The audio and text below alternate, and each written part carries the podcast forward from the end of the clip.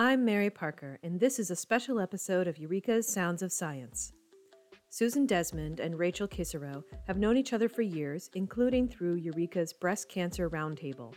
They have generously shared their stories in the past, but most of their interactions have centered on their cancer journey. Recently, they happened to be in a work meeting together and realized that they hadn't had a chance to connect on other levels. After all, not everything in their lives revolves around cancer. They are eager to share with us their experience of life after cancer. Take it away, Rachel and Susan.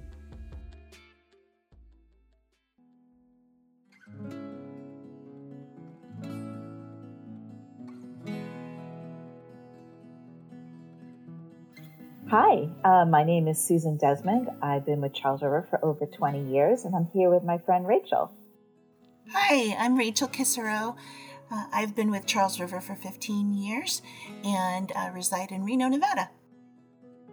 So, Rachel, you and I came uh, across paths, and um, we thought this might make a good podcast. So, we the purpose of the podcast, I think, is just to kind of share where we're at post cancer treatment Absolutely. Susan, you and I have um, crossed paths a few times over these last uh, many years, right? Through um, through our journey with breast cancer and and our treatments mm-hmm. and survival. Um, and so it was it was such a great thing to, to have seen you um, in a different setting and, and what a great way to uh, talk about that um, within this podcast and life after cancer. I know it was so great to actually see you on the ERG meeting and it wasn't cancer related. It's like, it just like, oh my gosh, like we're not talking about cancer. This is wild. and almost a relief, right? Susan, almost kind of nice, right? To, to know that, that of course we've been doing other things, but to see each other in different formats and different ways through work is it's it's it's nice. It's nice to to have that um, and to acknowledge that and to actually acknowledge the fact that we we form a community too.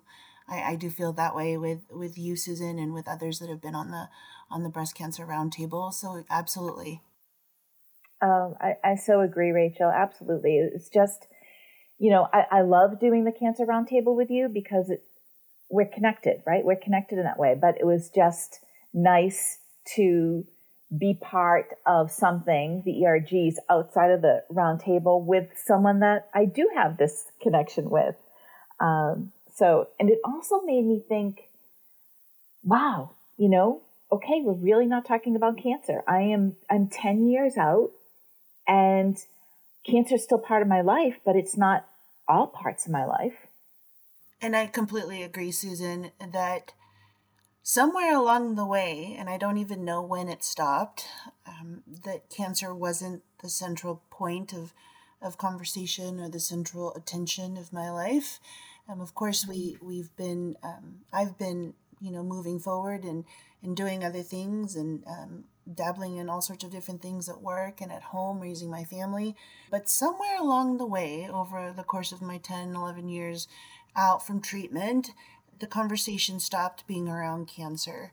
Even when introducing myself to new people, it's not really what comes up um, anymore. It used to be very central, but now maybe because of time, maybe because of how much time mm-hmm. has gone by, and that the doctor's appointments with the oncologist have become fewer, um, not so not so prevalent in my life. That and that I've been okay. That it hasn't been, you know, central. And it's so interesting when you when you pose that question, Susan, about that, that you know our life life after cancer and what that looks like. And it really made me ponder. I hadn't really thought about it until you had said that. And how interesting is it to look back and to see the evolution of our time and, and what we've been doing and and how we've coped and how we've managed through all of it. To me it's been remarkable actually to to look back and to share this journey too with you susan for sure yeah, I, I mean, you talk about doctor's appointments, and back in, as I'll call it, the cancer bubble, um, back in the cancer bubble, I, I think between doctor's appointments and scans and treatments, I mean, cancer, cancer was almost 90% of my life. Like everything, my conversations with friends, going to appointments, phone calls, trying to keep everyone updated. And now, you know, as you mentioned, you know, we're so far out of treatment, it's, I don't know if I had to put a number, maybe it's 10% of my life. It's, it's really wild how something that was such a huge part of my life is now, I don't want to say back burner because it's definitely still there, but certainly nowhere near, you know, that 90%. Truly, truly that I, I feel the same.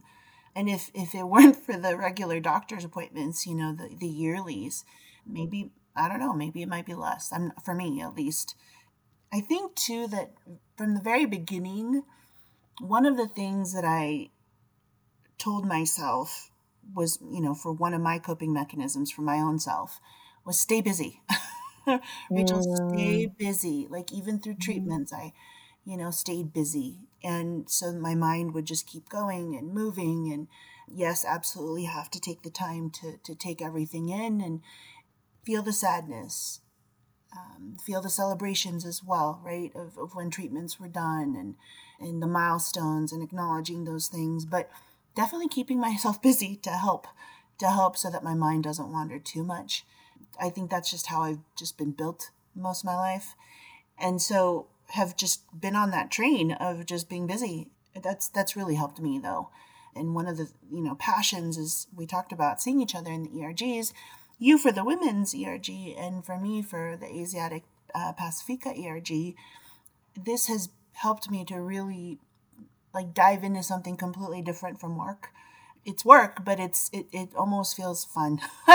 um, it's definitely fun, but it, it doesn't feel like mm-hmm. work, I guess is my point. Mm-hmm. Being involved in the ERGs and how meaningful it is and the impact that such a positive impact it has on our employees um, I love the fact that I'm, I'm able to do that and that Charles River is giving me a chance to be able to partake in that and to lead it actually and mentor others um, for future for, for the ERGs. It's just really, really meaningful for me.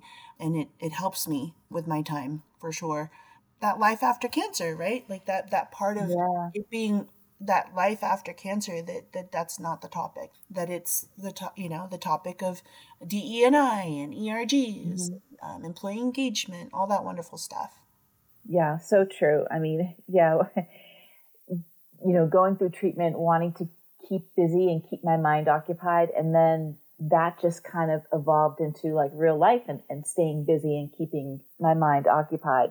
It, it really, it's amazing how it just kind of rolls into real life. Like here we are, real life, keeping busy, doing other things, but yet still that little pocket of, you know, the, the cancer patient, cancer survivor is, is, is still there. I, I recently had a friend diagnosed and currently going through treatment. And they said to me just this weekend, they said, you know, I can describe what going through cancer and cancer treatment is like, but unless someone's been through it, it's really hard to to describe it accurately. And that's why I think they felt comfortable coming to me because they know I've been through it. So, in that sense, you know, as we talk about life after cancer and moving on, and that's so important, I think I also hold on to a little piece of being a cancer patient or cancer survivor, if especially it can help others. And I completely agree with you, Susan. Actually, haven't been approached a ton, but when I am, by those that I know that, that are, are new to being diagnosed. I want to be there for them for sure because of that understanding, that actual you know experience of having gone through it.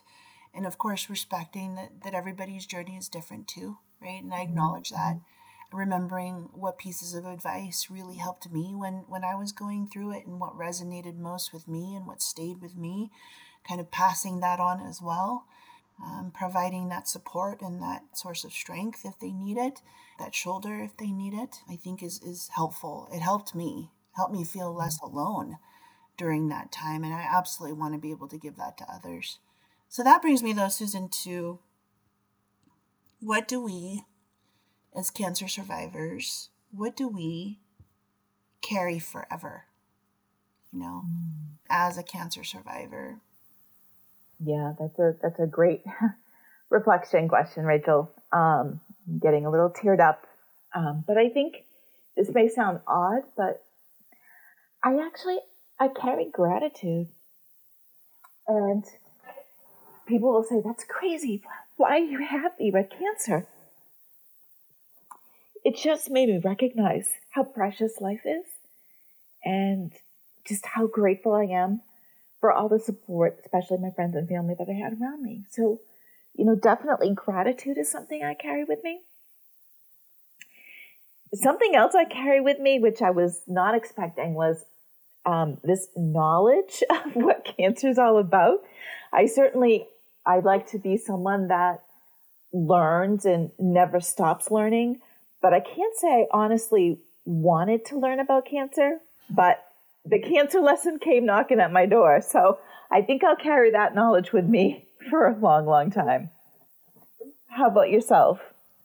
Your reaction and your sentiments, Susan, are, are mine.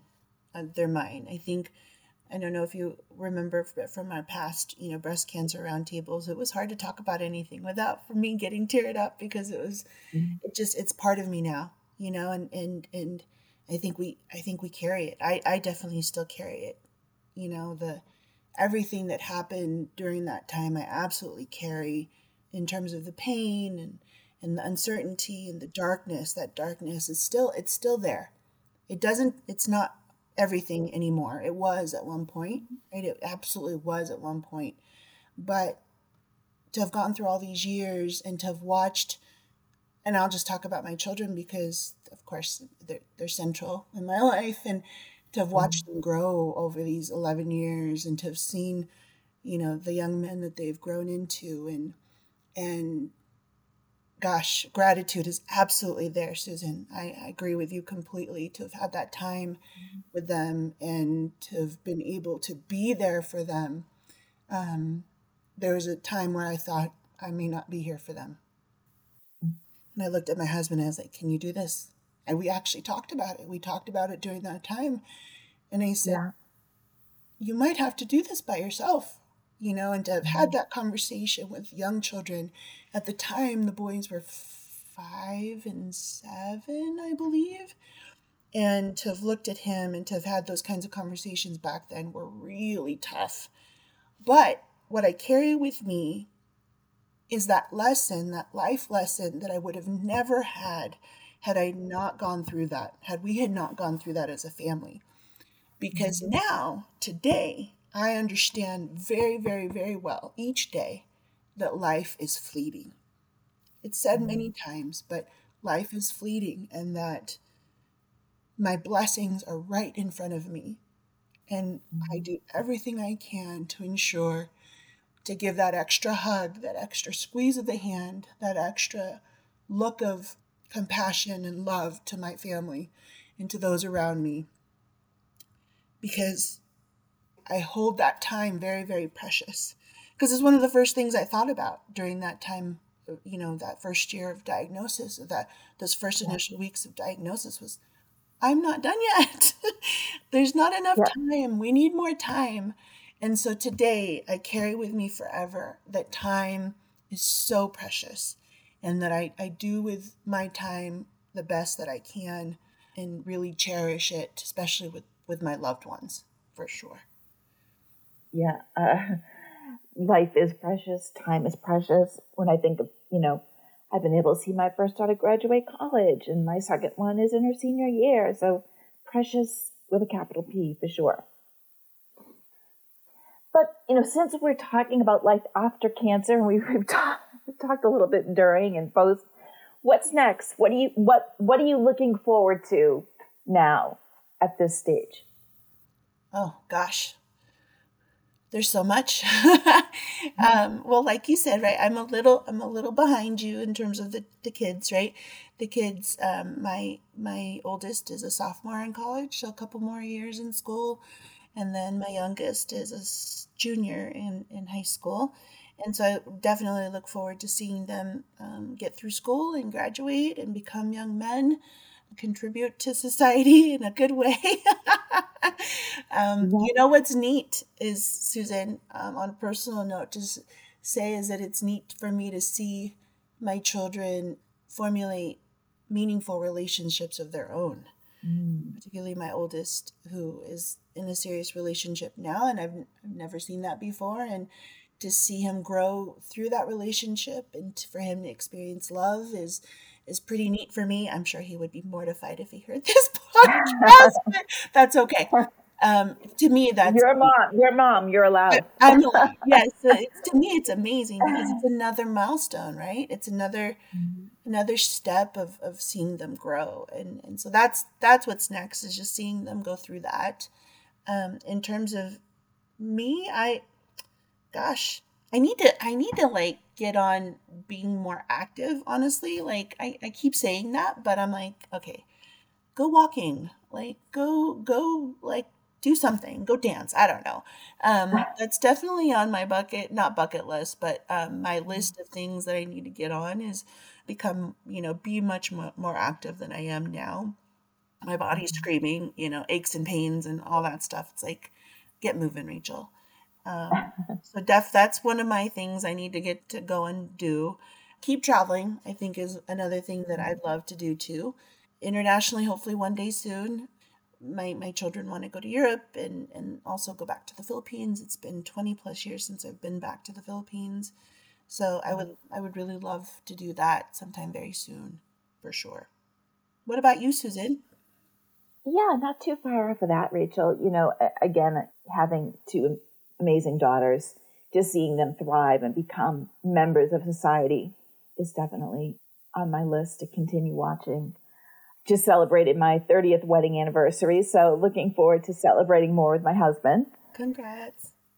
Thanks. Yeah, so, you know, again, we're lucky and, you know, we have time ahead of us and and also what I'm looking forward to is more time catching up with you. Oh, absolutely, Susan. It's been it's been so great. And I'm so glad you said something because I, I did see you and I was like, oh, there she is. And then you, you had reached out. I was like, oh, I was going to totally say hi to you. Um, and so absolutely, absolutely. Many, many more years of doing this, Susan, for sure. Yep, I'll look forward to that. But for today, thanks for catching up, Rachel. You too, Susan. It's great talking to you. Take care. Take care.